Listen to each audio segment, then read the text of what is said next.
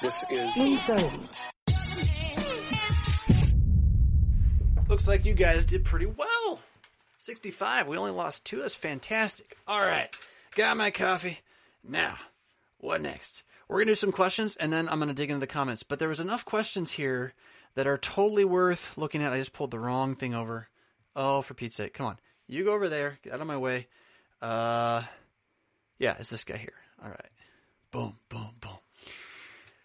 I thought the questions you guys asked this week were important, and they go in a number of directions. So, so this thing here, um, a general question on deciphering theology behind the news and daily observations.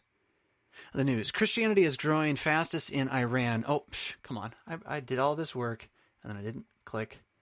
No, yeah, there it is. It's there. Okay. Christianity is growing fastest in Iran. See, who who says this? Who says this?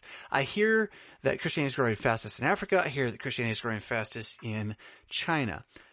Certainly, Christianity is having an impact in these countries. Somehow, some way. But that's kind of the issue a little bit here. Now, in this news, you're saying Christianity is growing fastest in Iran, led by women, sparked by dreams and direct revelations in which Jesus tells them to convert, specific spiritual revelations on where to go, who to meet, how to grow the church. Question, theology, right? D- does this use of women leaders mean God no longer prohibits female pastors? That's the first comment he saw in the articles. Uh, so should we then expect God to speak to us in our dreams? Again, uh, the article. Uh, so should we expect our own direct revelations in the still small voice for daily guidance? And cessationism must be wrong. The trifecta of bad conclusions. I don't agree with these conclusions. They don't, but they seem to jive with the charismatic church. How does one argue theology from the scripture in light of daily observations? Yeah, right, exactly. Well, initially, how do you argue it? By saying, oh, you just gave me three things that aren't the Bible to tell me I shouldn't trust the Bible. So, how about you show me in the Bible these things? I am so tired of this going back to, to auto. I just, oh my goodness. Why on earth? Eyeglasses. This is what you do. You're on manual. Stop it. Um, if it's not in the Bible, then it's the devil. Or at least the devil's there. How are you going to tell the difference? I contend if the Bible doesn't say it and you're saying it's the opposite of the Bible, then you're wrong and it's the devil. Okay, so then what do we do with these things? Right? And so here's here's the pieces where you really want to be skeptical of this. And we're going to go with them one at a time. I'm looking at them again rather than putting them back on screen because I can put them back on screen again. So let's go with the first one. Does the use of women leaders, no, I'm sorry. We're going to start here. It is claimed Christianity is growing in Iran, led by women, sparked by dreams, telling them to go talk to the people about Jesus. Now, here's my first thing. Here's my absolute first thing. When you hear this story, who's reporting on it? How are they getting this information? Where are these women being told to go and talk to? Who are they talking to? And when it all is said and done, right, when they've got their little house church going, and they're talking to the Spirit about all this stuff, does baptism regenerate? And is the bread and wine bread and wine and Jesus or not? Because if it never gets there, then what's going on? You follow me? Like, like the moment someone's a sacramentarian and saying, I converted by a vision from God, I go, I am just going to question everything you're saying at this point. And if the next answer and where you go with this next is that God is going to show by this action, he's giving these visions to these women who are sacramentarians in, in Iran, that therefore we should have female pastors in the present day. It's like, whoa, that's a fast move away from thus saith the Lord, all based upon your claims about experience by people who we cannot talk to or interview we're just supposed to believe are over there. Yeah? And then I think I figured out why it's making the the auto go away. It happens when I change directions. Let's see if it happens again here. So we're gonna go here and um, so should I expect God to speak to me in my dreams? Is the next question. And the answer would be, well, is this God telling you via scripture that, that he's going to speak to you in your dreams? Or is this people having dreams? And if they're having dreams, what are these dreams saying? Go and talk to the Baptists and be taught about sacramentarian baptism and giving your life to Jesus and knowing God in the still small voice so you can fight back against the oppression that you're in right now? You see what I'm see what I'm doing here? I do not for a moment think these women, if and as this happens, and I, I do question fake news, but I do not for a moment think that these women, if and as this is happening, do not believe they are having visions of Jesus. And I do not think for a moment that there is no possibility that through that they are being brought into contact with real Christians who are giving them the scriptures. But I do think from the very bottom of my heart that these are not actual revelations from Jesus in heaven. Because he's never said he'll do that. He's never said he'll do that. He says the very opposite. He says, You go to them. We're talking about going again. You go to them. Now, here's what I think is happening, honestly. I think that the heresy of Islam, the false teaching of Islam, which borrowed heavily from Christian and Jew- Jewish scriptures and contains a very bare and erroneous knowledge of Jesus as a prophet. I think that combined with what I don't know if I say the internet, hearsay, the idea that there's this thing called Christianity out there that's forbidden, but we know enough about it to forbid it, and so we've got to say what it is so we can say you can't believe it. I think somehow in all of that, the actual Word of God is and has at times been present enough that the name of Jesus might be spoken in these women's hearing. And in these women's hearing, as they are also confronted with their own sin by the law crushing them in their own religion, they're hungering for some, some, some hope. And they're hoping that this Christian thing they've heard about is different. And their psychology begins to act on them and they go to look for it. I'm not going to call it a vision. I'm not going to call that prophecy. No, but but I will call it the Word of God active in the world, and I'm perfectly willing to admit that it's possible. But it hardly makes an argument for female pastors. So if you have this moment where you're like, I think I want to know about this Christianity thing, it would seem to me that my religion is destroying me, but I've heard of this Jesus guy. I know of this Jesus guy. And now I'm having dreams about this Jesus guy. I'm going to go find a Christian to talk to. Well, the thing is, are you being brought to the scriptures or not? Do you find Herod or Jesus? When you find Herod, do his do his philosophers and scholars give you the, the Old Testament prophets? Or do they give you a command to go and tell me that the king was there so I can go kill him? Do they bring you to the scriptures? And that's what I mean. Does does it say that? No, I mean, if they're saying then we should look for dreams, well, see, it's not bringing you to the scriptures. It's bringing you away from the scriptures. Those women should be brought to the scriptures. Their children, their husbands should be brought to the scriptures. If they're going to come to Christianity and they find a Christian somewhere over there and they're not bringing them to the scriptures, then it's not Christianity. And should we, I won't go back to the image, but should we expect our own direct revelation, still small voice, daily guidance, and therefore cessationism is wrong? Well, if you're going to argue cessationism is wrong, you can't do it from experience. Just bring me straight up. The whole argument of cessationism is that I'm basing cessationism on what Scripture says. You want to convince me it's wrong? You can't say, "But look over here, not at Scripture." like, like that's what cessationism is saying is the devil, and we don't want to have that. Like cessationism says, the Scriptures protect us from the devil doing that. So if that's your only argument, sorry, you can show me Jesus himself, long hair, flowing white horse, everything if he says something, and if he says, if he says, um, you know, well, I don't speak in the scriptures only anymore. Now I have new revelation for you. I'm gonna say maybe you're the rider on the white horse at the start of Revelation who wants to kill everybody. Maybe you're not the other rider. Yeah, maybe maybe you're a false Jesus, angel of light masquerading as God. You think? So if you're going to convince me that cessationism is, it, we need a better word. If you're going to convince me that cessationism is wrong, then you have to do it from the Bible. Because that's the point of the cessationist assertion. Circumstances, experiences come and go, and they can be crazy things out there. And don't pretend for a moment the demons don't have supernatural power. I'm, I'm more and more convicted about this. We just don't believe it. The demons will give you visions Demons will give you miraculous powers. You can break chains with your bare hands. You can tell the future. Where's that right now? I don't know. I don't want to know. I want to know it's wrong, impossible. I want to fear it, but not fear it nearly as much as I fear God who will destroy it. So, what do I think of this? My prayer is for people who are being brought to faith in foreign lands.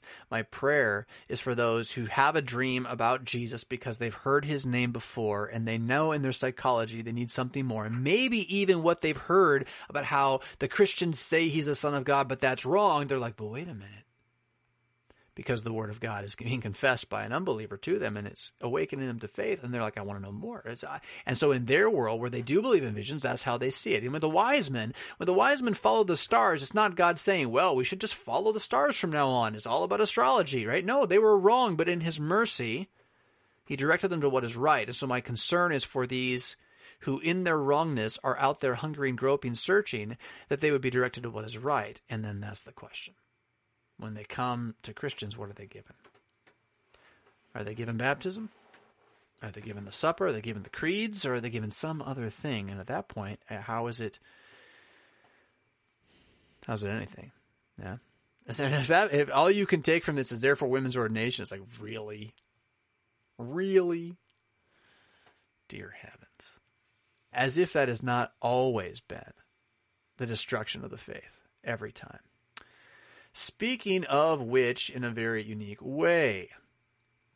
One of you writes, I'm a double major in business administration and psychology at Liberty University online. I have a three point GPA. My question is this If I complete my bachelor's and then master's in clinical mental health counseling, how do I remain faithful as a Lutheran when providing therapy?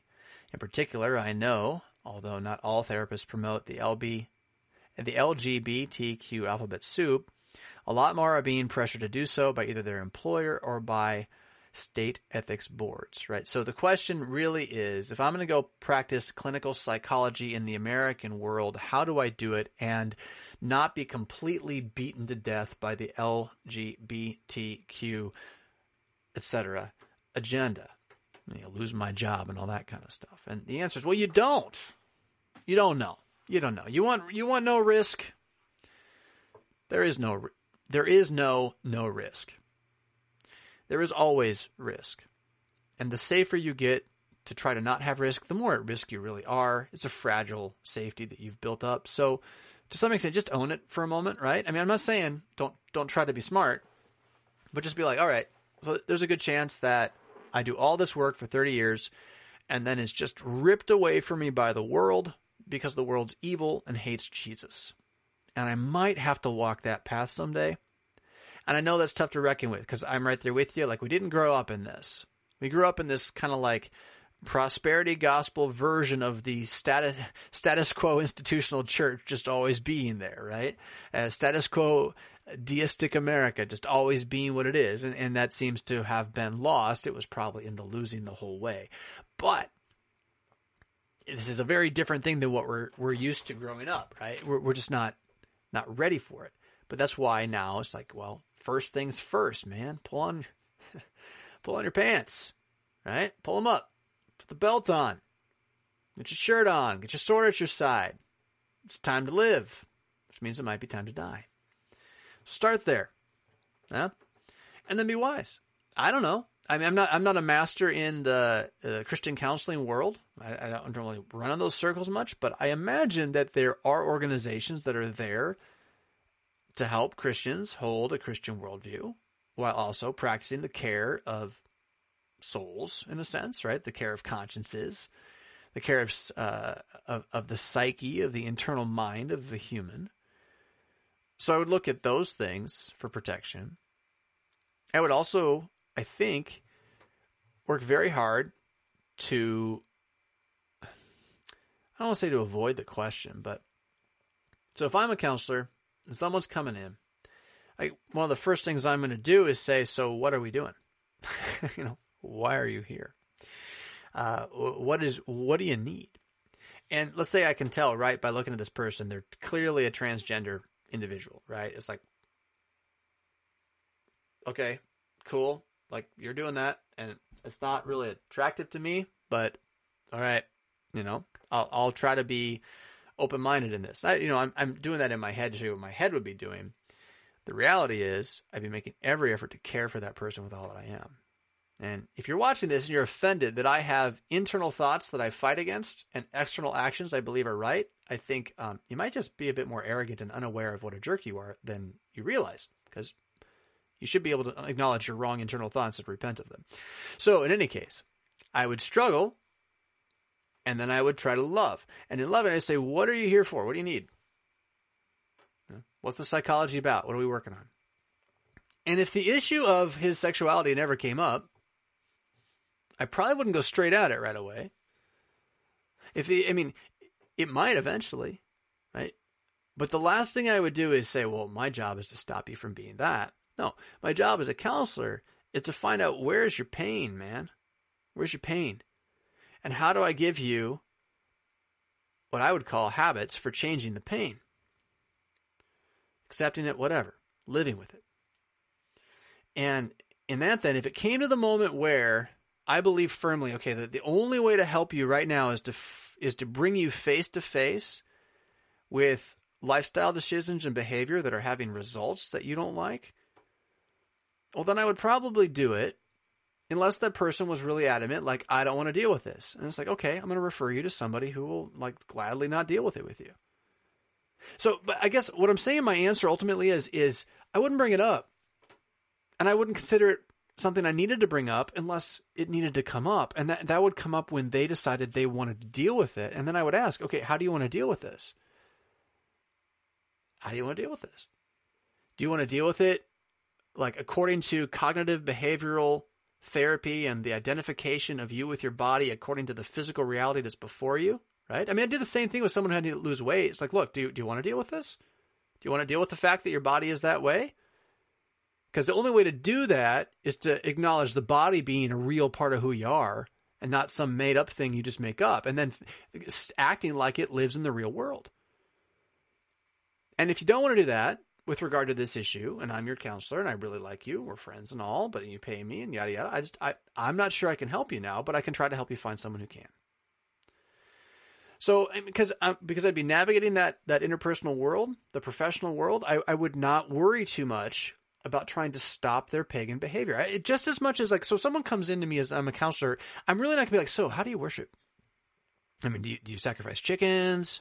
Uh, do you sacrifice praise? Right? What do you sacrifice? And uh, how do I get you to do the right thing? Right? I mean, that's not what you're there for. That's not the job. And so you do the job. And and where we've gotten this idea in our heads that somehow Christians need to like change the view of the world on marriage in all these other vocations that don't have to do with marriage, I just think it's a little misguided. I certainly want to change the view of the world on marriage, but I just don't think it's like what the baker has to do as a baker, right? Um, now, I get it. Don't don't don't let your convictions be overrun. That's fair, but then be ready for the consequences. But I would say, you know, if I'm going to help this person, then they have to want to be helped, and that means they're coming to me now and they want to be helped. I ask them, "How do you want to be helped?" Then I help them. And if I can show them then that I can help them where they want to be helped, then maybe they'll trust me when I tell them they got another issue to deal with too. And all along, you run the risk of at some point you bring it up and they rage snowflake on you. You lose your license somehow in a weird wacko, you know, government controlled world. And down down you go to work at Walmart or check out the newsletter this week, Taco Bell. You know, you can make over 100 grand a year at Taco Bell. Dang. That's crazy. Yeah, it's a real thing. Mad Monday, sign up for it. Okay, one more question, then we'll get to your side comments. What we're up against. This is that's my my title here, but you know the insularity conversation. It's it's it's waned. It's waned. I've I've backed off a little bit. I find it um intriguing how certain areas of, of the world have been a little quieter to, toward me since I started talking this way. I feel like I feel like I burned a bridge or two without meaning to. But as much as that's happening, there's bridges being built, and this email just says it all. Everything I'm talking about. So here's somebody. who, because of the, this show and a few other things, perhaps, visited an LCMS church for the first time. Just, just fought. This is crazy to me. I attended an LCMS church about 30 minutes from me. The folks were nice, but I perceive that this church is dying. They are a small congregation that cannot afford a full time pastor and are relying upon a retired pastor in rotation each Sunday. And he spelled it pastors is a typo. So relying upon a rotation of retired pastors. So they don't have one pastor, they have many, they're all retired. These guys are elderly. Not going to be able to continue this way for very long. So yeah, they're they're they're not really going to long term be a solution for the congregation. These guys were probably good pastors and preachers before, but now they just are not. Now, okay, before you get offended, just let's hear this guy out and recognize that anybody who ages is going to slow down in all likelihood. And um, let's also recognize that we have trained ourselves to read thesis statements as sermons, and that those definitely get more boring the more mumbly and quiet spoken you get, and the slower you go.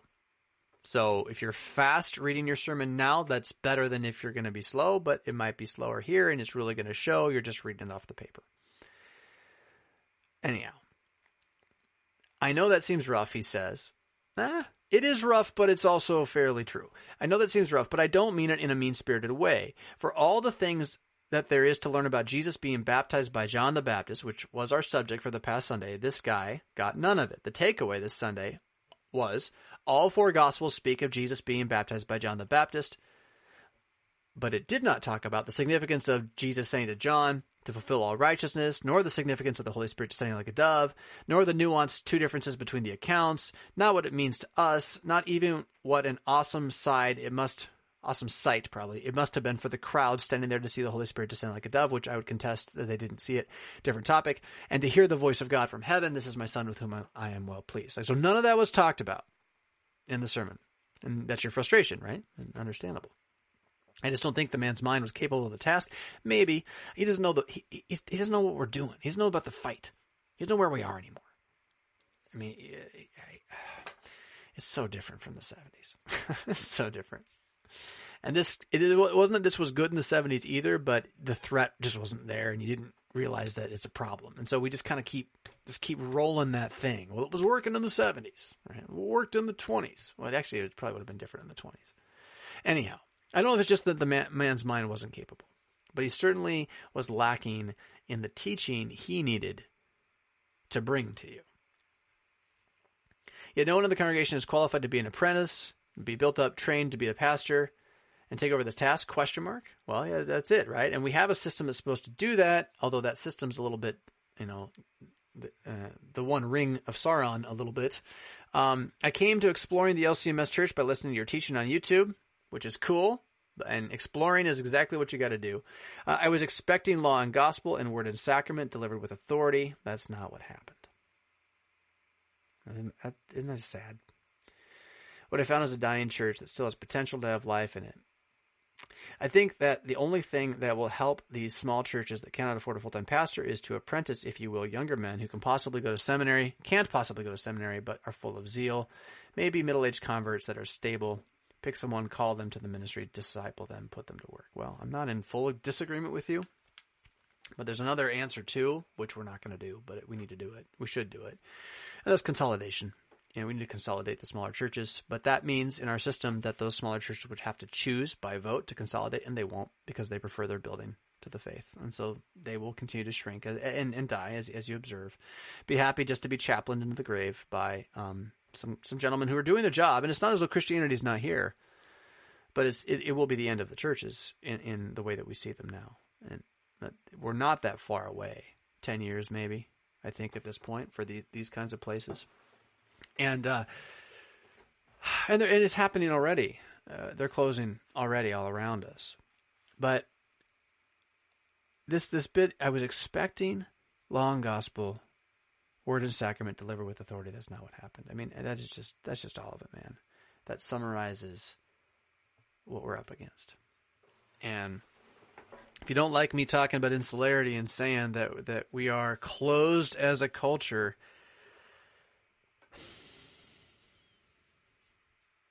then why are we defending that? Why why why aren't we calling it out from the highest top that we just can't keep doing that? And my friend, if you're watching and you went and you visited, I want you to know that Jonathan Fisk is not the only person who does law and gospel, word and sacrament with authority. I am not. There are many. We are we're not many in the evangelical sense, nor in the worldwide sense, but there are many. You can find them. You have to explore, you have to look. Um, I don't know how to tell you more than that. I don't know where you are. Some places are worse than others. And hey, by the way, I've said this before, and I don't think it's. Um, I don't know. Maybe I haven't been clear enough about it, but I don't think this is changing. I think this is going to get worse. Look, you can't just live wherever you want. You can't. You can't just live wherever you want. It's not going to work that way. Next fifty years, that's not the way it's going to work. So, so get ready for it. You want church, you have to live where there is one. Straight up. And that might mean, indeed, going back to that previous question, not doing what you want to do. He who loses his life will save it, right? Eh, not, not having exactly the dream career you want to have. That's it. What do you want? What do you want? Do you want the dream career? Or do you want faithful law and gospel declared with authority for your faith and for the faith of your children? Which one do you want? And then just realize you, you, you're going to have to travel for that, man. There's a good good number. You're gonna have to travel. You might drive half an hour on a Sunday. Maybe you have to drive an hour and a half on a Sunday. You might need to move. You might need to move. And in that, then, we as congregations should be preparing for this. We as pastors should be saying this. If you're going to move somewhere, don't move till you know where you're going to go to church. Don't do it. Don't do it. you don't know what you're going to find. If you're near a city, there's a good chance there's a church, but that's not true either. That's really not true either. Depends on which city. It makes me think of we built the city on rock and roll, which has nothing to do with this. I'm drinking coffee now. What are we up against? We're up against so much. All right. So let's see what you're doing in the sidebar here. What time we got, by the way? Eight thirty. Eight thirty. Um, Brian Yamabe is doing some math. I'm not really sure what's going on there. Andrew Berg he says, uh, I'm in Seattle. When I've seen churches consolidate, the result is usually that one remaining congregation is smaller. Yeah, that's, that's a good point. Yeah, because everyone leaves because all they wanted was the buildings. It's really sad. It's really, really sad. We are idolaters. And uh, Darth Mick says, the joke is the American pastor tells God about retirement. After we have spent a lifetime of work, we retire and then spend the rest of our lives resting. Uh, don't follow you. But retirement is a lie, by the way. The, the day you actually retire, like you stop doing stuff, you're gonna die. like that's like saying I'm ready to die now. Like don't retire. If you want to take, if you want to take like a a pension, nah, you're not gonna retire. Keep doing something. Uh, the bridges being burned down might actually being lit by you. Yeah, yeah, no, no, fair enough. I don't know. It's just interesting. Um, Ardith says thank you. Thank you, Ardith, for saying thank you. Ryan says, I was just thinking of Ephesians 6 where the armor of God is there, especially the part where you take up your sword, the sword of the Spirit, is the word of God. Amen to this. Amen. Do this. Um, that's such a great text. I've always kind of wanted to write a book on that. Um, too many of those though. Prepare your children for this. that's a meme right there. Prepare. uh, if you caught it, you can do it. All right, let's see here. Uh, the dislikes are people wanting worship experience. Maybe I doubt it. In the past, it's been people who accidentally hit it because they just didn't know how to hit the like button. I don't think I'm big enough to have people who don't like me watching this. Hey guys, great show. Gotta run.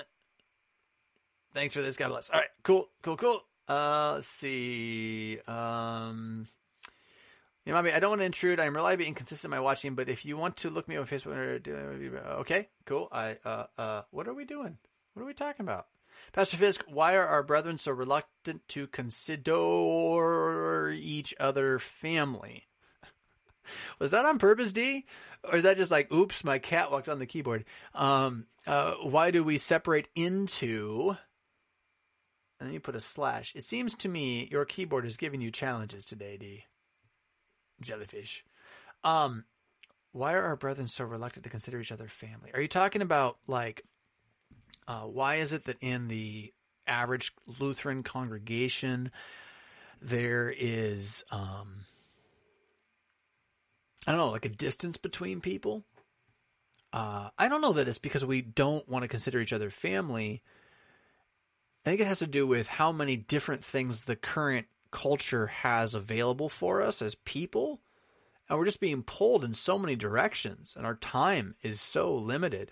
And I don't think this is like a, we shouldn't take this as a pure condemnation of us as, as, we just don't have faith, right? We just don't love each other. I think I think that's rather extreme and and maybe even a bit pharisaical. It's that we're we're being yanked on in so many different directions. It becomes difficult to slow down enough to have a relationship with someone you don't know. And why would you? You already have so many, right? So I think the the question is is more what is going on as congregation that would give us opportunity to love each other. And that's not going to be the divine service. I mean, it is, but it's more than that too. It's going to be what happens after the divine service and before the divine service. It's going to be what happens during the week. Is there a community there or not? And I don't think that we should build that community on something other than word and sacrament and prayer.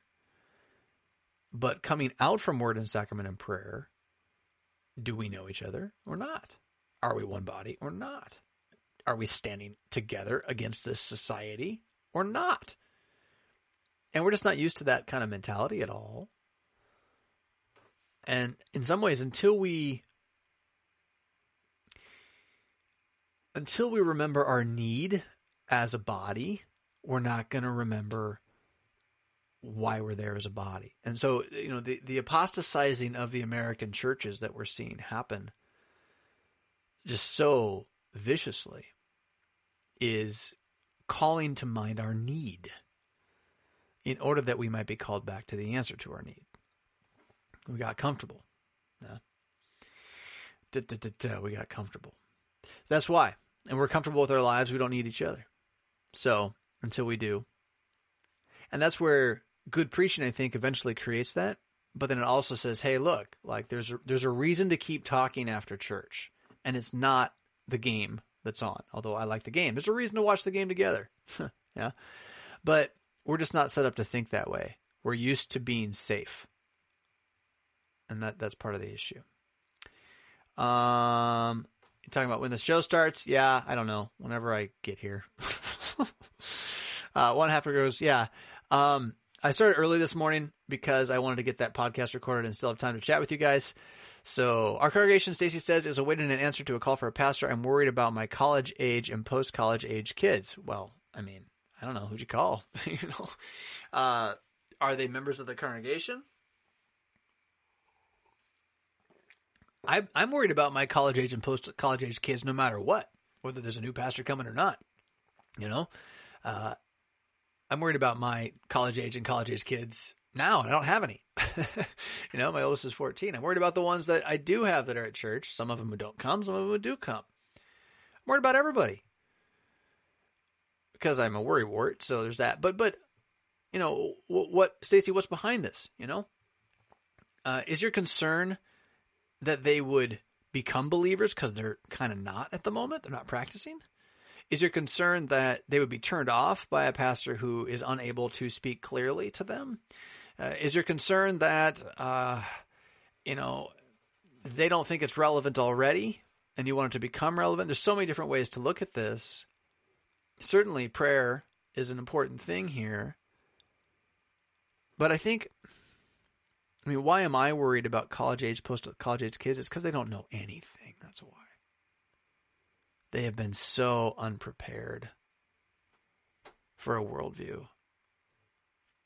And they're just getting demolished out there. They got nothing to defend themselves with. They want, I mean, we mentioned the armor of God. They're out there without armor. And they don't got a sword. They kind of maybe have a sword on a shelf at home and they've never practiced using it. and they're out. I mean, they're at war. If you're in, if you're on the college campus, that is the that is the front lines of this war. And we don't have pastors there as Missouri Synod because you can't make money. I mean, we do a couple places, but you generally you can't make money on college ministry because college kids don't give money. So you need people who want to sacrifice in order to have a ministry there. And so instead, what happens is we we abandon them. I don't know why we send them to college anyway. By the way, that's my own opinion, but there's a lot more going on there than just what they're being taught about math. Oh my goodness, what a what a dangerous thing. Getting coffee as well. Ready to head to work soon, says Ryan. That was back when I ran away. All right, so, huh? Well, I'm looking for your comments that would be like a question to really follow. Scott says, wasn't the gist of the ascetic movement that drove so many to monasteries and convents in the 3rd to 16th centuries, even today to some extent? Or wasn't that the gist of the ascetic movement? Yes, it was. It wasn't pure Gnosticism, but it certainly was influenced by it, and their desire to reject the world in its sinful condition became a desire to reject the world, period. And so you have a real confusion of the articles there and a loss of vocation right? A loss of identity as humans in the in the world that God made. Now, to be fair, it was also at a time when it was very dangerous to be outside, uh, and so you know the monasteries to some extent are just uh, strongholds for for Christians to live in. But uh, you do have the development of the monastic orders, uh, the the hyper legalizing of justification in those processes. Uh, there certainly was there was a lack of clarity in dogma. The the battle for Christ's person and the battle for the Trinity had been fought, but the battle for justification had not yet been fought. Not not loudly. I mean, uh, Augustine did it a little bit, and it was not until the Lutheran Reformation that that battle was really fought. I think all along you have people who are teaching Christ is your salvation, Christ justifies you. It just happens that they say that because the scriptures say that sometimes. But to get to a point where that had been so clearly enunciated and then printed and distributed. So now, you know, we can go back and look at the old arguments and we just have more knowledge in our hands, more access to things than they did to, to um, kind of see the big picture. And I, I'm not to say that the early church fathers didn't have a, a deeper knowledge of scripture than I do. I think they did. But it doesn't mean that they always necessarily um, could see all the exegetical lines Right? they definitely had a piety that was far surpassing ours. So yeah, yeah, um, Gnosticism was very much a part of that. And the idea that somehow you're going to have a, a truer knowledge of God in the monastery, you're going to be closer to God, you're going to really know God once you start climbing stairs on your knees. As opposed to if you just are a farmer, I mean, you can kind of know God, but not really, right? Yeah, it's very much the same kind of thing. Skipping to the bottom, Chris says, uh, recently moved to a big city, six million people, and with so many LCMS churches in the valley, there are only one or two confessional churches. I defined that church before accepting the new job. Yeah, man. That's exactly it. And uh, it's amazing to me that at a time when Lutherans could be distinguishing themselves from the world and where the world's really hungering for what we got, they're chasing the evangelicals, and the evangelicals are already saying we're dying. you know, we did. Oops, what happened? We don't know. And we're like, oh, we should do more of that. That'll fix it. Oh my goodness. So I meant to make a pitch earlier. Here's here's the deal. Here's the deal. Here's the deal. Rockford has uh, a lot of job openings. It needs trained labor, good labor, intelligent labor. Doesn't have enough of that. Huh? There's a good church here. Little city on the river, northern Illinois. It's Illinois. You can live in Beloit though, 20 minutes away. Not quite the same taxes, cute town, and uh, there's a good church here. But why not? Why not move to Rockford and go to St. Paul Lutheran Church? Why would you not? Nah, you got other stuff to do. Okay, fine, fine, that's good. That's good. Just don't, just don't think it's not an option. It's an option. Derek and Melanie, as much as my wife and I enjoy your old stuff, we, your current work is even better. Oh, well, thank you. Uh, it's different. It's different. I can't dance like that anymore. Nope, nope, nope, nope. Can't pretend to be that guy. But I'm glad it worked for what it did when it did. I did string together comments, then Fisk only read one of them and didn't get it. Yeah, well, sorry, man. Um, I looked, I didn't see it. Loving Jesus says, I have looming guilt from six years in hyper charismania mysticism. I've repented. I hate that I wandered away, but I still have this cloud of guilt. Oh, God bless you. Um, why? She says. Are you kidding me? I mean, uh, I'm, I'm being snarky in a loving way. You have a cloud of guilt because you're descended from Adam and therefore have guilt worthy of damnation. And Jesus has opened your eyes to see it. And so you have a cloud of guilt. And then Jesus has said to you, I forgive you. You're like, oh, that's so good. You're like, you look down, like, but my guilt's still here. He's like, no, it's not. But it sure feels like it's here. Like, yeah, oh, yeah. Well, it is, but it's not. What do you mean it's not? Well, I've got it. I've got it taken care of. But I still feel it. Yeah, you do. But I've got it. I'm just supposed to believe that you're enough, Jesus? Yes. Just supposed to believe that you're enough. Uh, uh Jesus. That's it. Sufficient. Why do I have this kind of guilt? Because you're a sinner. You're a sinner redeemed of grace, by grace, which means that's why you see the cloud of guilt. Because sinners not redeemed by grace, as those who don't believe, they don't see it. They might feel it, but they never call it what it is. You know, they run and run and run. They build walls, all sorts of walls to keep that guilt away. The particular freedom of a Christian is to know the cloud of guilt. It's you. And every morning, the rest of your fallen life, you and your guilt are going to be right there in your face, ugly as the day is long. And right there is the beautiful, beautiful gospel of Jesus saying, Yep, but now another righteousness has been revealed. Yeah, but I still feel it. Yeah. As well you should. That's what faith does. It makes you see clearly. You see who you are. So loving Jesus, that guilt's never going to go away and you don't want it to. The, the day that guilt goes away, you stopped being a Christian. Now, don't get me wrong. There is a day that that guilt goes away. The day Jesus comes back. You won't stop being a Christian that day. You'll be raised imperishable on that day. But aside from that day, that guilt will not leave you. And you don't want it to. That's the Holy Spirit convicting you, uh, causing you to admit groans that are deeper than words can express, groans of need and acknowledgement of your need. And then being driven by that to the clarity and sufficiency of the cross of Jesus. I'm just supposed to believe in Jesus? Yeah. Isn't it funny? It's like, wait, wait a minute. Did I just get to a point where I asked the question if the gospel of who Jesus is is actually the point, as if it might not be? That's what our flesh does. Crazy, isn't it? Crazy, crazy, crazy, isn't it? All right. Oh, let's see here. Cafe Sola, the shelf thing sounds like they are Catholic. Um, that's what our Bible spent all of its time. Oh no, no, no. Lutherans put their Bibles on the shelves too. Jeez, yeah, we do. We barely touch them. Barely touch them. I haven't seen Knowing God two yet. Looks like a great Bible class. Yeah, I don't know. I didn't feel as good about that one. It was all right. I felt a little less prepared, even though I'd prepared more. That's the weird, weird thing. Artist's question. Mom Monster says I have to answer artist's question. That's interesting. I will try. Oh, here we go. All right. Speaking of knowing God, I have a question after your Knowing God 2 class this past week. Do Lutherans make a general versus special revelation distinction that we need special to know about Jesus? Yes. Yes. Uh, so, what, what do we mean by that? The heavens declare the glory of God the Psalms, right? Uh, and Paul talks about how God can be known from the things that have been made in Romans 1. So there is a general revelation of God in the created order, the first article knowledge of God. It is it is divine, it is omnipotent, it is true, and it is life-giving except for once you no longer believe in him anymore and have lost him behind the veil of your sin.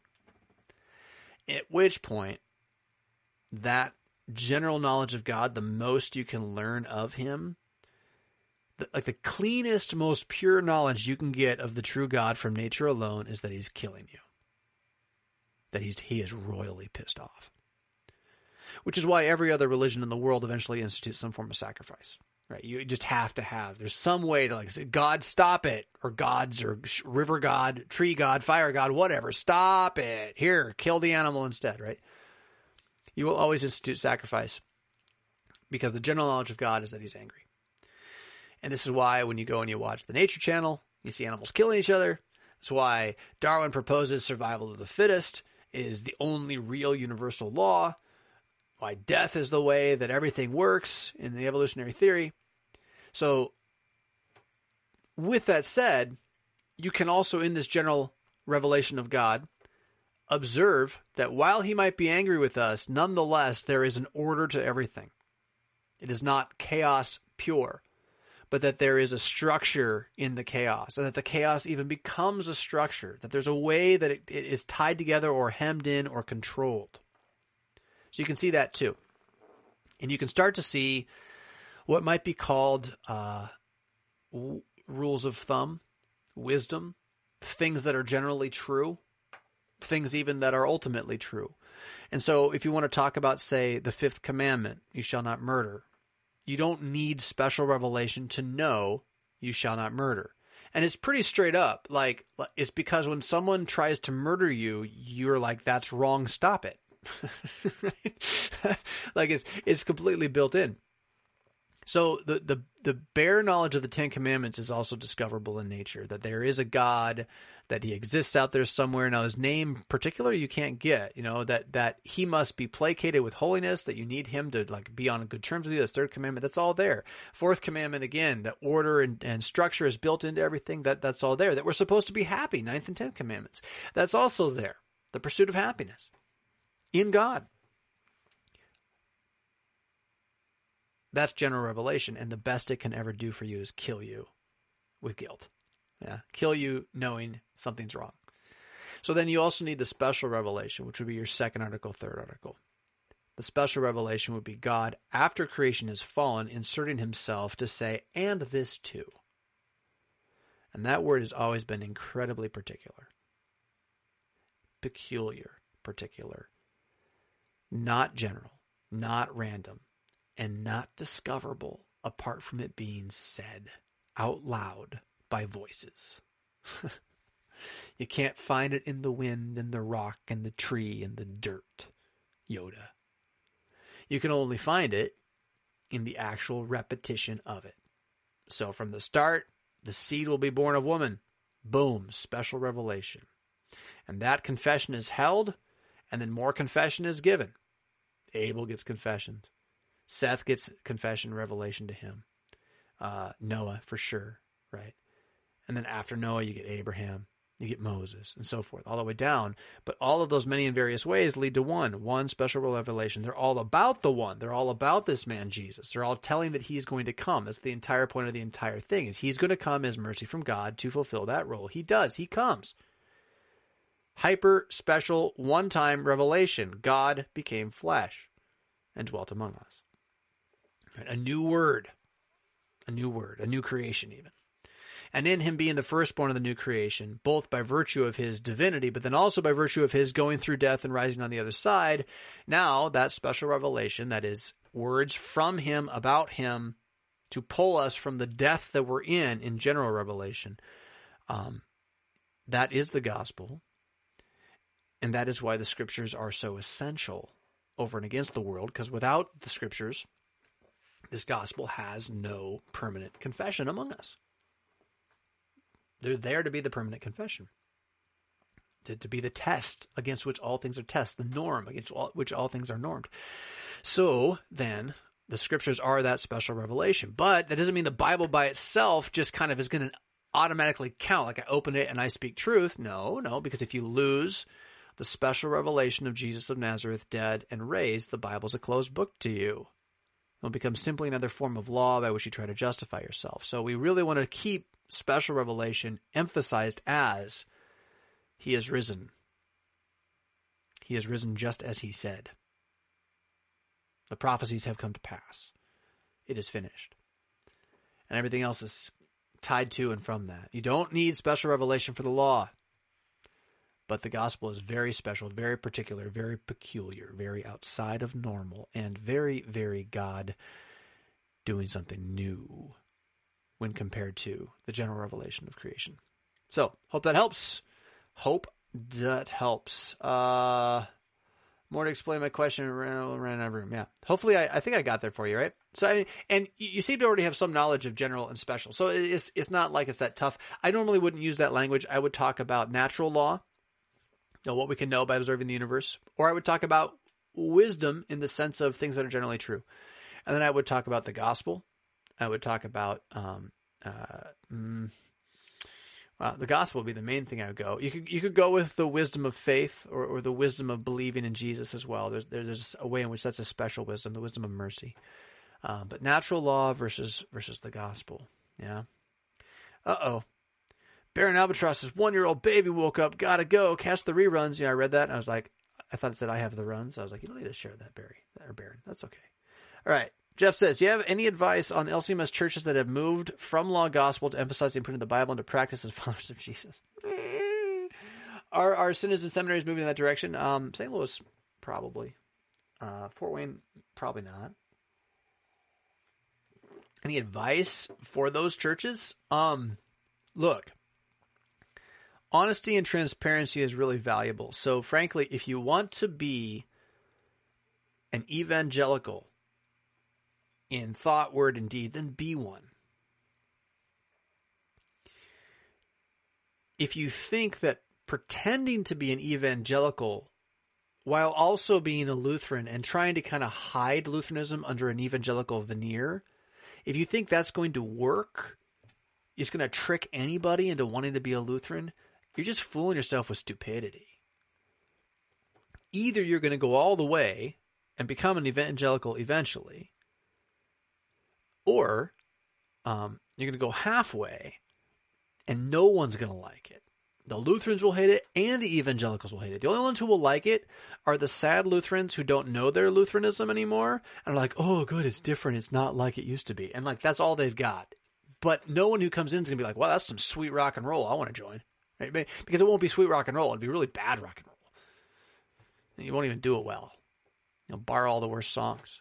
You'll borrow their worst songs. They'll think they're the worst songs. you know, you won't be on the cutting edge. You want to be on the cutting edge, be on the cutting edge. But then that would not be, see, the cutting edge would not be holding to the faith once for all delivered to the saints. Yeah. So, I, what advice do I have? I mean, if, are you asking as a member in one of those congregations? You got to find another church, man. I mean, talk to the pastor. The pastor, I'm concerned. When the pastor dismisses you, because he probably will, um, sadly, and if you're the pastor who dismissed, or I would not, well, then don't. Then you have a nice conversation with this poor Christian who's just wanting to be fed. Talk to the pastor when he dismisses you. Talk to your friends. If they'll listen, well, talk more. and then visit a church that won't do this. I mean, I, I don't know how to say it. I mean, it's, it's a trap. It's a trap. You know, it's a trap. The devil has so deluded us, and we are so club mentality, German culture, building, worshiping. Catechism's important, but none of us even know what it says. Morons. Culturally, like we built this. We built this as our assumptions. That we can't even see the lie. We're going to move from law and gospel to emphasizing Bible in practice which would be what law, right? Or is it gospel? What does it mean? Nobody knows. Just we're just followers of Jesus. We're not Christians anymore. Oh, oh, that's interesting. Really? You'd rather not be a Christian, you say. You'd rather be a follower of Jesus, you say. what's the difference? Well, followers of Jesus know God. Oh, not this again. Oh my goodness, again, right? I mean, it's just it is a path into less certainty you're rejecting the abuse of certainty in making dogma into jargon by which we didn't know what we were talking about anymore and told ourselves we're justified by holding on to it. And you think the answer to that, forgetting truth by over defining truth, the answer to that is not having any truth at all. I mean, knee jerk, pendulum swing, right off the cliff. The answer to not understanding the jargon of your dogma is to learn the jargon of your dogma. And if you think you're going to put the Bible into practice as a follower of Jesus by moving away from law and gospel, you are going to be a follower of the devil. Sorry. I'm not talking about jargon. I'm talking about God speaking truth that you're supposed to do and God speaking promises that are always true and will never be pulled away from you and are in fact salvation itself in the present and without which there is none. You want to move away from that to follow Jesus. Where? Where is this Jesus you would like me to follow? Can you show him to me, please? I would like to meet him. This Jesus I'm supposed to follow. Oh, he's in the silence. And again, right? Still small voice, quiet time, all this. There's no Jesus there. There's no Jesus there. This is my body. There's Jesus there. He says that. Well, that doesn't count. Where does he say? I'm going to find him in a corner in prayer. He doesn't say that. So you're going to follow this made up Jesus where? And yeah, they'll open the Bible and they'll point to a verse here and there, and where they'll end up is uh, law. Law. That is, do this. That's how I know. How do we know we're Christians? How much we love each other. That's how. We're really friendly. Oh, okay. What about those Muslims over there? They're friendly with each other. They totally take care of each other. Well, that doesn't count. They don't have Jesus. Oh, well, but you said love was everything. Which is it? See, it's, it's a descent again into squishy. It's a descent into fluid, which means it's a descent into where the false teacher can just do whatever he wants and you have no way to know he's doing it. Do I have any advice? Yeah, don't get ready for false teachers. Like, don't pave their way. They're going to try to come anyway, but don't roll out the red carpet for them by being this vacuous. Vacuous.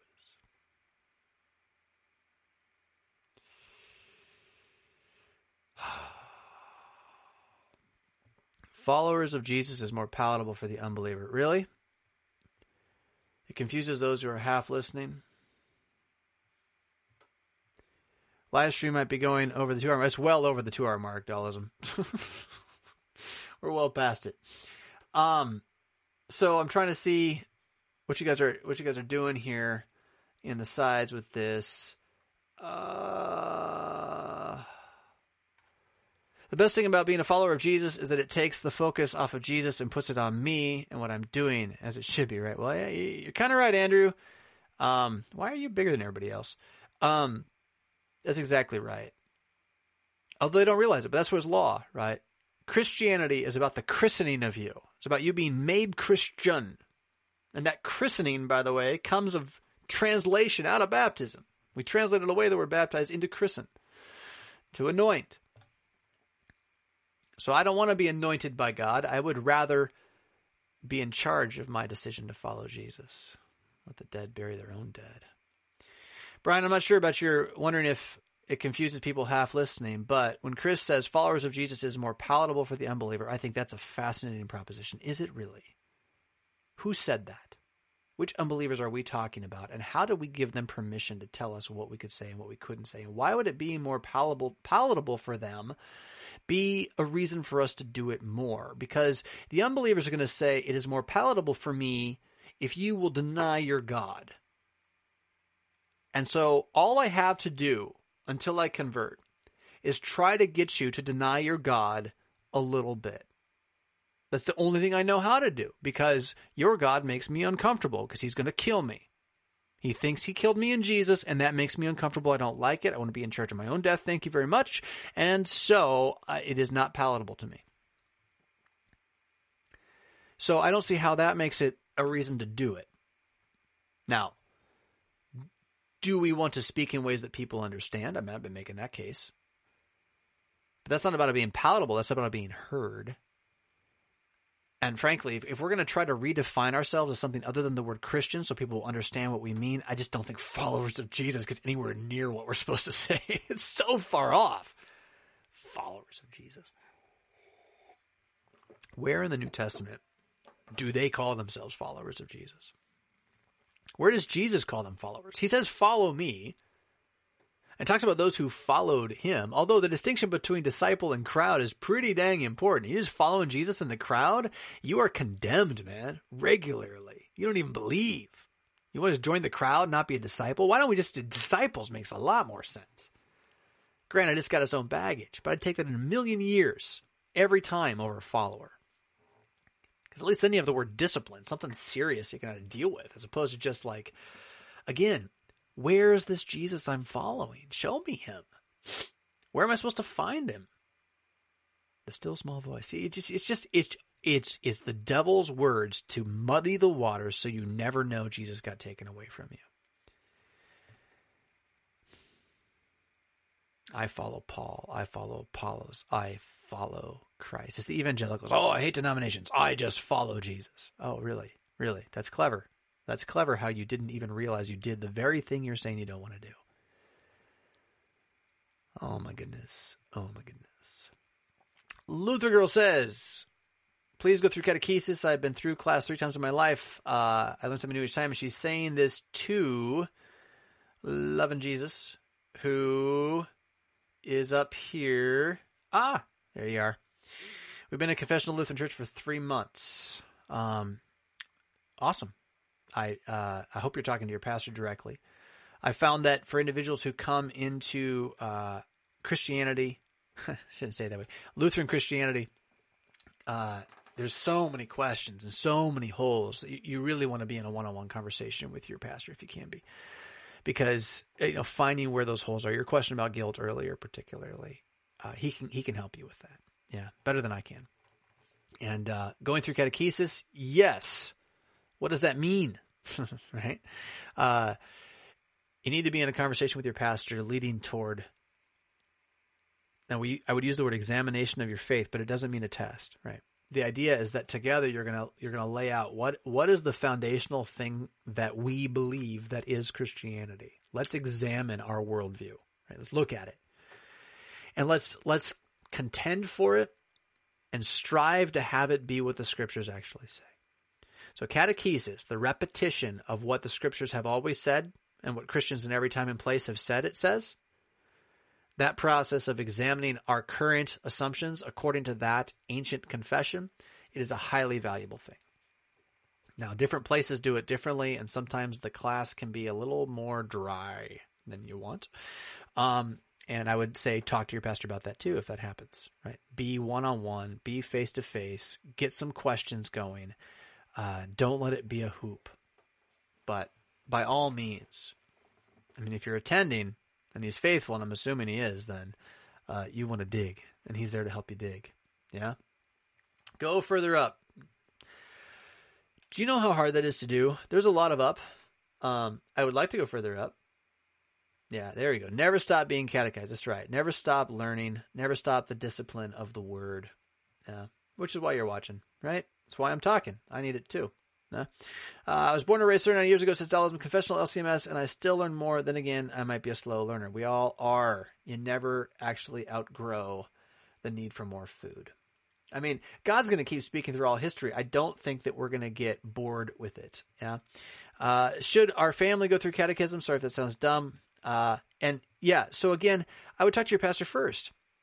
And honestly, regardless of what he says, I would say, can we meet one on one with you as a family? Because uh, you're going to get a better education that way. Uh, make him do it. He probably will, he'll probably be like, yeah, wow, you're interested. That's great. Uh, yeah. Uh, and what do you want me to do? The devil is more palatable for the unbeliever. True. Uh. Is that what it was? That was, uh, that was it. All right. I off topic. There we go. No Schrader. Cloud facing Midgar. Cool background. Oh, yeah, yeah, yeah, yeah, yeah. Final Fantasy 7. 6, 7. I don't even know. Uh, 6. Cool background. Yes. Thoughts on Chrono Trigger. Didn't you do that? I did that last week. Go listen to last week's. I already talked about Chrono Trigger. it's a cool game. Uh, and I should, uh, fair disclosure, while I love cloud facing Midgar and the concepts in place in, in the original PlayStation Final Fantasy VI. Um, I never played it. I didn't have a PlayStation because I liked Link too much, and I could only buy one system, and so I kept buying Nintendos to play Link, and I missed a lot of good games as a result of that. And finally, I was like, you know what, this ain't worth it. Link's good, but he's not this good. But it was after, you know, I'd, I'd missed Midgar and uh, and Cloud and all of that. So I'm kind of excited that the best Final Fantasy ever, at least according to everyone who ever played that one, is being completely redone for uh, for this generation's software and hardware, which is awesome. So my my only Final Fantasy actual experience is Final Fantasy X, X, whatever. Beat that one. Um, it was good. It was fine. Uh, it was the beginning of the end though in terms of creativity, I think. And then um, the original number one, number one, which I have now beaten it multiple times in my life. I beat that in my twenties, my thirties, when I was young, and man, that that one is boring as heck now. But it it really, uh, oh, it's such a cool initial concept. Oh, it's really cool. Anyway, so yeah, so for what that's worth. Let's see. We must desire more training. An uncoachable athlete, even though he is good, will wear out his usefulness quickly. True that, Scott. True that. Am I ever going to enable super chats? You know, I've seen the advertisements for me to do that. I probably should. Since you ask, I will make a note. I will make a note. That's going to take a second. And it's going to mean that I actually don't know where my notes that I had from earlier this morning are. I've started this practice. Um, let's see, super chat. That sounds like like a really cool song from the '70s. Super chat. Um, I started this practice of keeping a little sticky note pad with me when I do my mindfulness, and it's kind of kept me from doing as much mindfulness as I probably should. Because every time I have a really important thought I write down, and I come out with like two to three note sticky notes every day. And it's like, wait, I didn't do the ones yesterday that I did. How do I? There's more. Oh no. Um. So yeah, we'll see. Super chat. The trick is with all that stuff, it's like learning the software is the is the trick, and I've got a number of those things to do.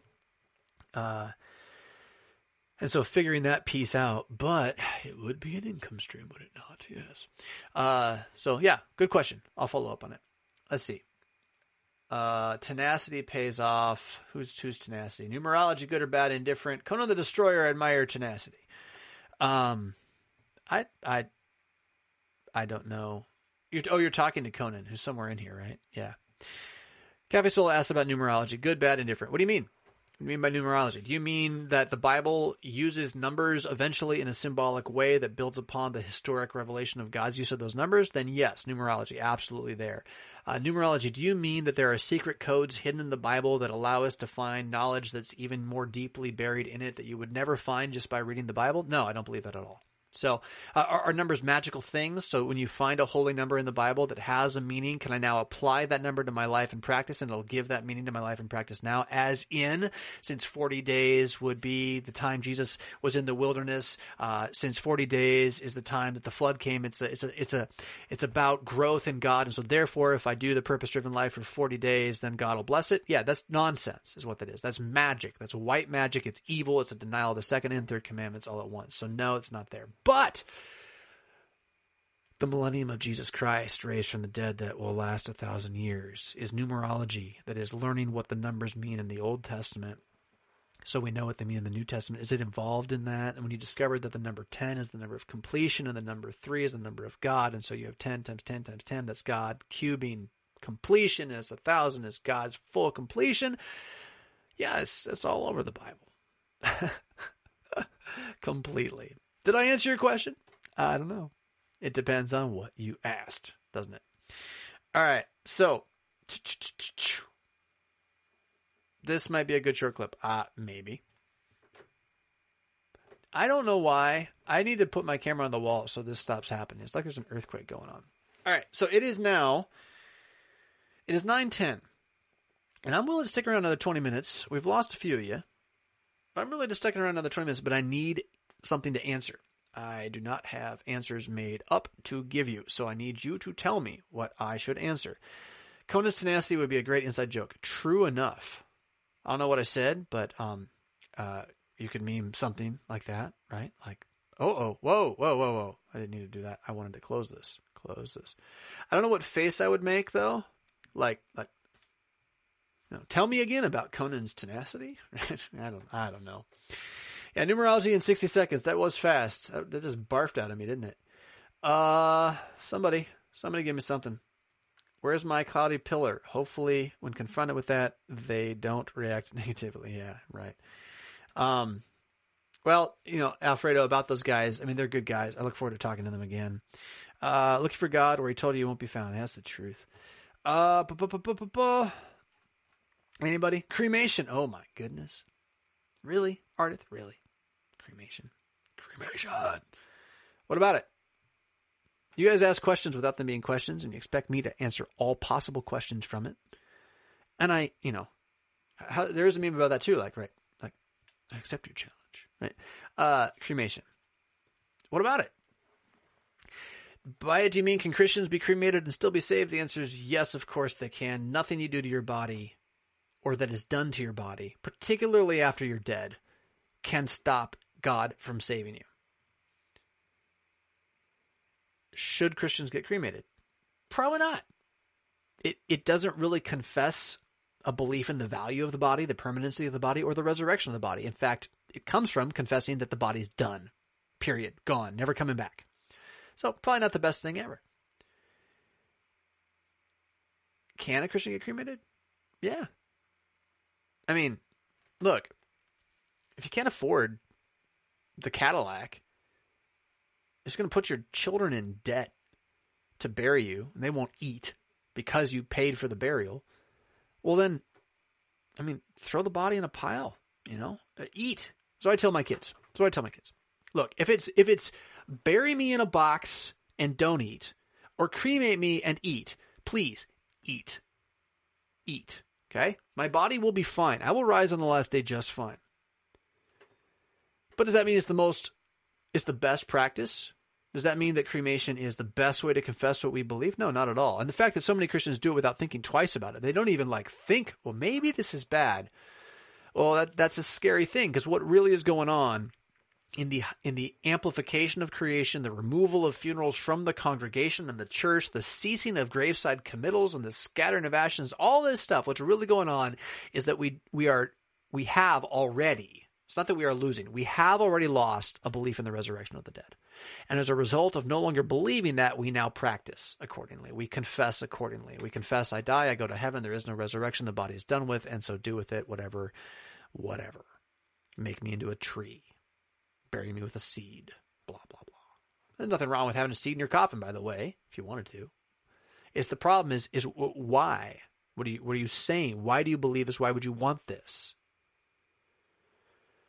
That issue's there. But the, the cremation is just the outflow of this. It's kind of like women acolytes, girl acolytes, right? The problem is not girl acolytes. I mean, there's nothing that would make it so that a, an eight year old girl can't light a candle in a church, in a, in a group of people, right? I mean, there's nothing like, like, like, I do not permit a woman to teach really doesn't stretch down to, I do not permit an eight year old girl to light candles, right? It just, it, like, you just can't get there, okay? That's not the problem. The problem is why we got there. When we decided girl acolytes, how and what else happened in the context that got us there? Oh, feminism and the ultra destruction of the sexuality of the human species and the dignity of human life over the last centuries, how we got there. Hmm. Maybe we should slow down. Maybe we shouldn't do more of that maybe we should return to the Lord and His Word and see what His Word really says and try to have our practices reflect that Word. But we're not going to do that just by getting rid of female acolytes. Like you walk in, oh, that's sinful, get rid of that. Like, like everyone's going to think you're crazy. You have to come in, you have to talk about man and woman in Christ. Man and woman in Christ. Who we are. So, so also with cremation. You're not going to get people to believe in the resurrection by shouting about cremation and how, how evil it is. But if you are a Christian who understands the resurrection, should you plan to get cremated? Well, you should plan not to if you can help it. And by the way, in my newsletter, I think it was last week, there were links to stories about the monopoly of the funeral home industry and its manipulation of prices so that if you plan your funeral without them ahead of time, you can save a great deal of money. And it's kind of like like would you go buy a car when you are emotionally unstable? Like is that a good plan? Like I'm really I'm depressed and emotionally unstable and need help making my emotions feel better. So I'm going to go out and let some guy who wants to sell me $40,000 worth of stuff just talk to me for 3 hours oh, I'll be fine. I'll be able to say no. No, you won't. You are in no capacity to make a decision at that time. And what you're going to do is you're going to buy stuff you didn't need to buy. And they know that. And they're doing that. And it's wicked. So, you know, if you're worried about cremation, do it ahead of time and tell your kids about walmart.com where you can buy a coffin. Half price. Half the price you will at the at the store and they have to let you do it. Boom, check that out. Yeah? Cremation. Uh, not ideal. But at the same time, like it's it's a misguided argument. If we're going to get in a fight about cremation, we we've already lost. Like we should be able to acknowledge immediately, you know, it's not the best idea because I'm going to rise from the dead, and I'd like to confess that. At the same time, it hardly, it hardly is the hill to die on right now. If Christians have to get cremated because it's the only thing the government lets us do, you're not more of a Christian because you refuse it. It. It's just not that kind of fight. Yeah. But by all means, give the good confession. Now, here's the thing, loving Jesus. Caramel, while a great flavor, is not a great question. Sorry, that was stupid. uh, so, where is Caramel's question? There it is. My dad is in the throes of the charismaticism. I love it. The charismaticism. It's just a typo, but it's kind of like talking about the dark side? Enticed by the charismaticism they are. Uh, and wants to pray over my newborn son, most likely in tongues. Ugh. Um, well, would you, this, this okay, I'm to give snark answer first because it's kind of fun. So, so get your Lutheran pastor and tell him you want him to do Luther's exorcism right uh, for the baby before the baptism, and then have that be and you want it right out of Luther, not the new one. You want the original Luther one, okay? And then that could be right after speaking in tongues. So the speaking in tongues things happens, and then pastor comes in and full on does, you know, drive the devil out, which is what it is. It's awesome. Yeah. And that way, if your dad happens to put a demon in him with his speaking in tongues nonsense, your son is going to be protected by the baptism that you will confess he gets. Um, that'd be fun to do. Honestly, I wouldn't mind that. I think it'd be a, uh, it'd be a riot for everybody. But how can I address this issue while still honoring my father? Here's the thing about honoring your father and your mother, right? Do you remember that time when, uh, after Jesus' resurrection, Peter and I think it's John is with him at this point. Uh, he, they're preaching. They're preaching. And they end up getting arrested and thrown into prison and beaten. And then the Pharisees and Sadducees too, they, they bring them to them and they say, Look, I'm paraphrasing here, right? But but look, we really don't want to beat you. We really don't want to kill you. We really want everything to just be fine and normal and dandy. So stop preaching in his name. Okay? So now what, what's going on here? Now slow down before you go to the answer. You have the God given legal and religious authority over those two men, telling them from their office, God given office to punish the wicked and to encourage the good, telling them to stop preaching in Jesus' name. And in response, they say, we must obey God rather than men. Now, let that be your fourth commandment. Okay? Now, now, should we always honor the office? Yes. Should we always respect the office? Yes. But the office never has the power to overturn the word which made the office. Or do it another way. I, don't know that everyone agrees with me on this, but I'm pretty confident that the Ten Commandments flow from each other and that each one that came first is of greater priority than the others because they come out from it. So, in order for the fourth commandment of order, father and mother, and all society to exist, first God must speak it into being, which is the third commandment, God speaking. And so, you cannot use the fourth commandment to make the third commandment go away. And so, you cannot honor your father by allowing him to teach falsely over your son in the church at his baptism. You can't. That would not be honoring your father. It would not be honoring the God who made the commandment to honor father. So, now that doesn't mean that's what the conversation you should have with your dad, right? I'm just trying to go at you first here, right? Ease your tongue, uh, not ease your tongue. Ease your heart in knowing that it is not dishonoring your dad to disagree with your dad, and it is not dishonoring your dad to tell him no when he's a false teacher or a heterodox teacher or a just erring teacher, erring, erring Christian. You're not dishonoring him in this. You would be if you let him do it in front of everybody and then called him out right there in front of everybody. That would be dishonoring him. Yeah. If you embarrassed him. So you don't want to embarrass him. But long and short, honoring him would be to say, Hey, dad, I'd love you to be there.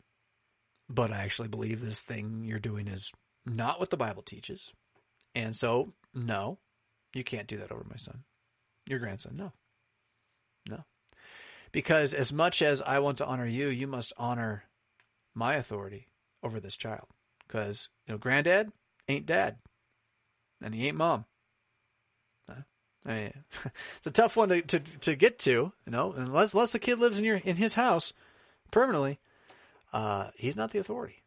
A man has left his father and mother and cleaved his wife to become one flesh. We have a new, we have a new creation in that family, in that unit, right? a new authority structure, we, in which father and mother are also present and in existence. And so we want to honor that office as well. And he needs to honor that office. So, um, yeah. And I can't imagine anywhere that there's a Lutheran pastor that's faithful that's going to let your dad speak in tongues in his church anyway. so, you know, talk to your pastor, have him be the bad guy. I'd do it. I'd be the bad guy for you. Uh, yeah, no, you can't do that. Sorry. You know, it, I, I really, just bear with me here. Like, we just don't think that. You want, want to have a Bible study about it? You and me one on one? Let's talk, right? But, but this is going to be what we do here. Why won't you let me come in and do it? Know the irony of all that is? Like if I walked into a a Baptist charismatic church and started yelling about how they wouldn't let me baptize my kid right then, my baby, in front of them, they'd be like, You're crazy, man. That's not what we do. And yet Lutherans, they come in and they do that to us and we're like, Oh, we should be nicer. it's just nuts. Caramel, did I answer your question? I hope that I did. How can you address this issue while still honoring your father? You tell him no. Gently, kindly, privately and with some geared attempt at understanding so he can know that while you know he believes this, you don't believe it yourself. You have a different confession of Christianity, and you'd love to come to unity on that, but you're not there. And that your pastor is a good one to have a conversation with together if that's what's going to be pursued. Yeah. Does that help? Does that help? Does that help? All right. Do Roman Catholics have the same sacrament and does it stay that way if reserved? Good question. I would say yes, they do have the same sacrament. I'd be willing to have a, a Lutheran gently point to me classic Lutheran teachings that would disagree if they do, but I'm pretty confident we say the word and the element make the sacrament. They have the word. They don't deny the word like the Reformed do. And so the word is there and makes a sacrament. Then they go and they talk about all the weird things that make the word work and they're wrong about all of that. But then generally speaking, somebody eats and drinks it. And so in the eating and drinking, then therefore the whole act is happening. Now, when they do not eat and drink it at all, does God have the right to say you don't have my word? Right? I'm not a receptionist, but certainly if you if you use the words as as pure magic and then never engage in the communal act, then you haven't engaged in the communal act at all. So does he is he conscience bound as God to give you some bread that is him that you can put in a bookcase over there and charge money to see? I'm not going to say that. But I will say that when a Roman Catholic priest speaks the words of institution, and delivers the bread and the wine, or one of them, to people to eat, I'm not going to tell Jesus he's not there according to his word. Does it stay that way if reserved? Well, again, I'm not going to speak for Jesus on this one. I don't know. I don't know. The practice of, of Lutheran, the classic practice of Lutherans handling the sacrament, which every time we get away from it, it causes problems because somebody wants to argue about something. If we just let the classic practice be there, there'd be no room for argument. The classic practice, would, we could not argue. It wouldn't let us if we just did it. You can have your own opinion. We don't have to talk about it we just did the classic practice. The classic practice is you eat and drink all of it. You don't reserve any. Why? Because we don't know what happens after that point. You can say, well, I think it's this, and I can think it's that. Okay, fine. You think that. Great. We don't know. So the classic practice is to eat and drink all of it because it may indeed remain him. So you certainly don't want to throw it away and put him in a cupboard. And if it's not him, well, it didn't really hurt anything. by eating a little more and drinking a little more. But the idea of reserving it on purpose in order to parade it around as an idol, well, that's a different thing. But does does it stay that way? I don't know. I still don't know. It's just wrong. Right? It's just wrong. You're you're you're using the gift of God in a way it was not meant to be. It's, it's as close to the snake on the pole being called Nehushtan and worshipped as you're going to get in some ways. Right? It's even on a pole in the Roman Catholic Church. Ugh. Yeah. So someone might say, well, Pastor Fisk, you eat and drink it all, but what about that little bit of wine that's left in the bottom of every single one of those individual cups? Well, yes, those things are a problem in that regard. They really make this difficult. It's much easier to drink all of it out of a chalice than it is out of those little things. No one really thought about that when we introduced it, nor do we think about it when we argue about it. But with that said, there is no classic Lutheran practice on it either because it's it's a child of the 60s and 70s because the 60s and 70s made so many positive changes. Jeez. That being said, if we were to do the closest to the classic Lutheran practice, Lutheran practice that we could get, you take those cups that you can't seem to drink out of and you put them in water until the water has totally cleaned all the wine that is possibly still and probably still, I think, Jesus in there. And you dump that wine outside. Down that water outside. Uh, or if you have a piscina, you dump it down the piscina. But not ideal. So, did I answer your question? Maybe. Do they have the sacrament? Yeah. Does it stay the sacrament when it's reserved? I don't know. And if it does, it's worse for them. Maybe better if it didn't. But I think it does. But I don't know. Oh. Good study guys, on the catechism. Ah, uh, not that I know of, honestly. I mean, Echo, kind of. Echo's the result of me reading the large catechism a bunch of times. So, I mean, there's that. But no, not really. I mean, I'm sure there's something on the CPH website, but a lot of times the study guides you find from CPH are what I might call disjointed feeling. Like they just don't really have a lot of ease of use. I don't know. I don't. I, have never been able to put my finger on why I think that. Um, it's not for lack of trying, and I've actually written my own studies for like Broken. And it's the same thing. It's like, oh, that's that just is kind of contrived. Um, so I don't know, but I guess my question is why why would you need a study guide for the large catechism? Have you tried it? Have you tried reading the large catechism? Like it is a study guide. Like a study guide for the Bible. so so so what do you need? What more do you need? So I'm curious. If you got more to follow up on, uh, I'd say have you read it yet? Just read it. It it doesn't need doesn't need much study guide-ish stuff. Uh, I can clearly remember taking the true body and blood of Jesus for the first time after leaving Calvinism. Beautiful, yeah. Awesome. Uh, da, da, da, you can't stop someone for praying over anyone at any time for anything in any way, but God will find a way to work His will in the child's life. I, I see. I disagree, Dreamer. I'm pretty sure you can stop someone for from praying over anyone at any time for anything in any way because, yeah, I mean certainly someone if if he's going to pray in his head quietly somewhere, yeah, you can't stop it. But like if he wants to do it publicly at an event, you can stop him. You can absolutely stop him. Like, no, you're not on the agenda, man. That ain't cool. And if he wants to disrupt the church, well, now the speaking in tongue things is really condemning him because the very proclamation of Paul in 1 Corinthians 14 is this should not disrupt the church. If it's going to happen ever, it doesn't disrupt the church. So, hey, I mean, maybe that's what you want to say to, to your dad. Hey, um, we, that will disrupt our church. So we're not to, it will disrupt our church. We're not to do that. Or do you plan on having an interpreter with you? right? Uh, so Dreamer, I, I, I, yeah, I couldn't disagree more. You totally can stop someone from praying publicly, and we should. We should not let anybody who wants to lead the church in prayer. Uh, it, it, that that would be very much going against Paul's word of good order uh, at the end of First Corinthians as well. Um, yeah, and as a pastor, your job is very much not to let a false teacher pray in front of everybody. Very much what your job is. Uh, do do do do. Were the Old Testament sacrifices sacraments? Things themselves do nothing, washing, eating, but with the word and command they forgive sins. That's a tough one, man. Yes, no, maybe, kind of, largely, but not the same. That's your answer. They certainly were prototypical sacraments. They certainly were mysteries of God attached to elements that that certainly uh, linked people to Jesus of Nazareth physically, and then were things for their faith to cling to. But then, are those old wineskins the same as the new wineskins? Is the way that they work the same? Are they as clear? I, You just start saying stuff you can't say. You just start making stuff up. So what we want to do is understand that the sacrament as a category is not really a biblical category to begin with. What you have are God's promises. And God's promises do different things at different times. Sometimes they're just words, sometimes they're attached to elements. And of old, they were attached to certain elements that were shadows and incomplete. And of the New Testament, they are attached to new elements that are not in any way a shadow or incomplete. What does that mean? I don't know. It created faith in both instances.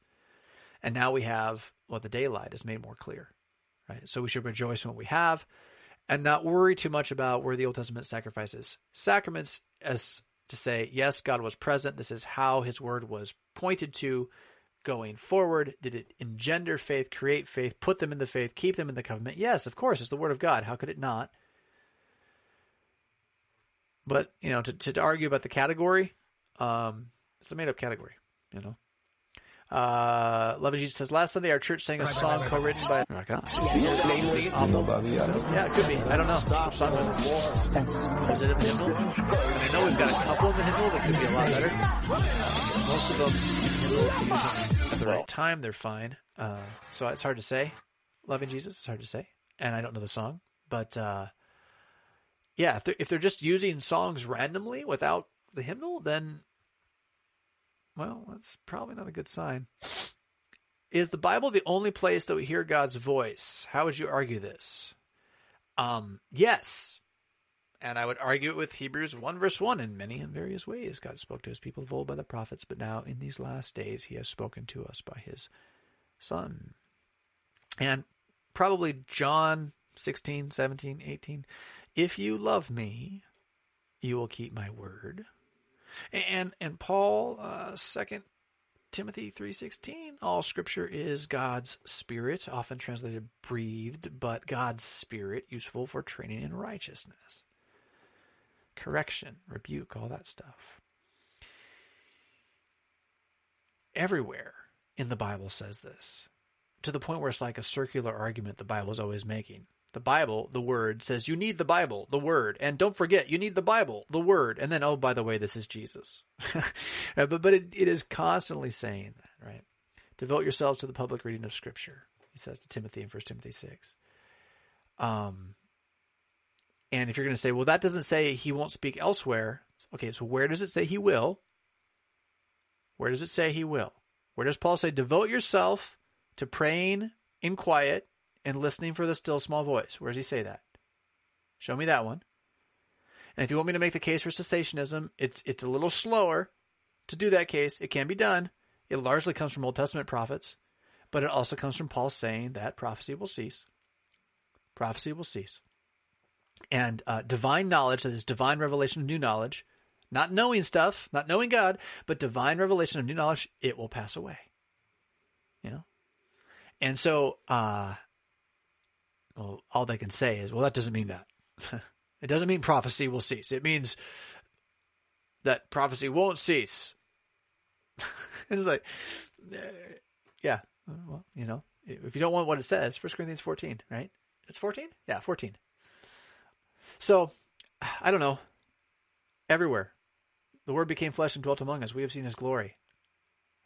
He testified and did not deny, and he confessed. You know, it's, it's just, it's always about what was said. Where would you get anything else?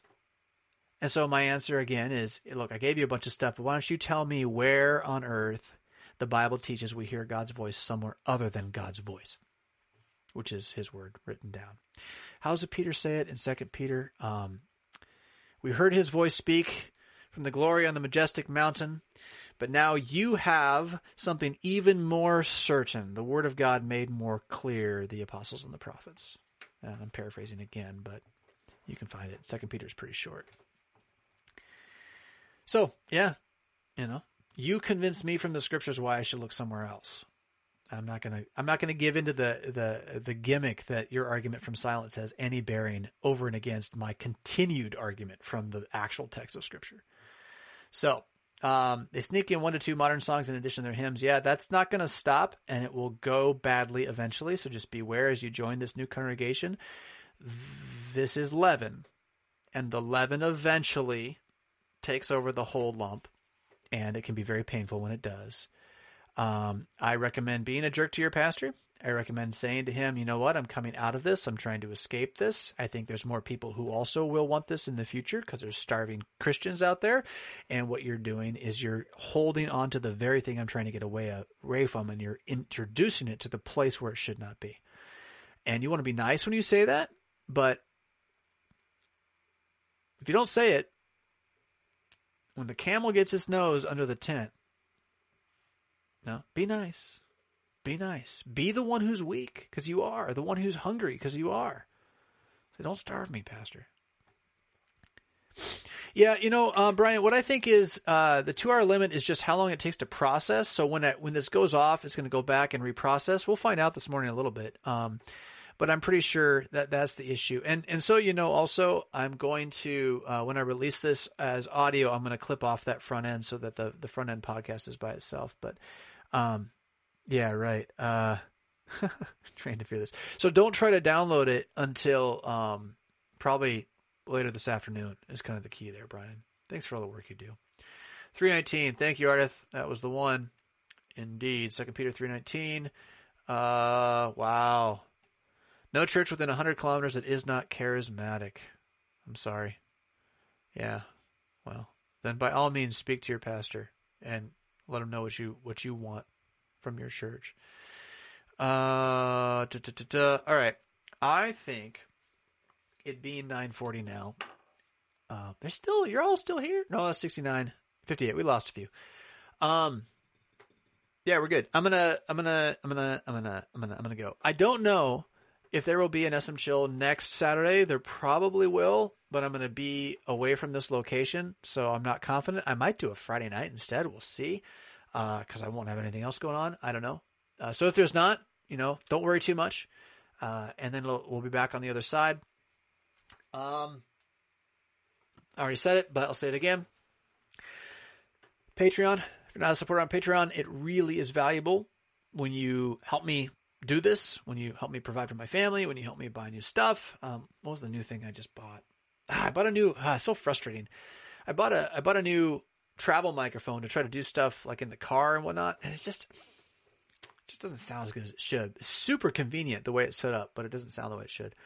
Um, anyway, anyhow, Patreon helps with that kind of stuff, so I can kind of fearlessly experiment and find what I need to find. And then also, of course, Without Flesh is coming out. Hopefully, you're seeing the memes. Hopefully, you got the newsletter coming your way already. Mad Mondays every Monday. We got more stuff coming this week. You got a Darth Vader head. We got uh, oh man, what else was in there? Escape from Japan. That's a fun story. So, uh, people helping me out with that, making that more regular and a little deeper. You can sign up in the links below. Ordering without flesh, like I said before, promo code. You can get 20% off of Echo when you order without flesh at cph.org. Just got to put in the promo code REV as in Victor, Victor, Victor, Victor. Um, REV as in Victor, F I-S-K Rev Fisk is the promo code. Get 20% off Echo when you buy Without Flesh at Concordia Publishing House right now, which would let them know how you still think I'm important and my books are worth buying because I'm not sure they believe it anymore. We gotta like poke them in the eye a little bit. Yeah. So, anything else? Any other announcements I'm forgetting? Like, subscribe, share, all that stuff. And don't wallow in the muck, my friends. Rock on. City's inhabitants are losing their minds.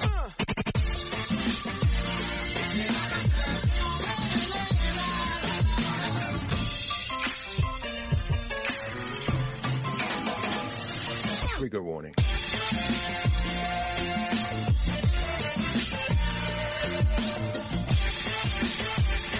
This ain't a safe space.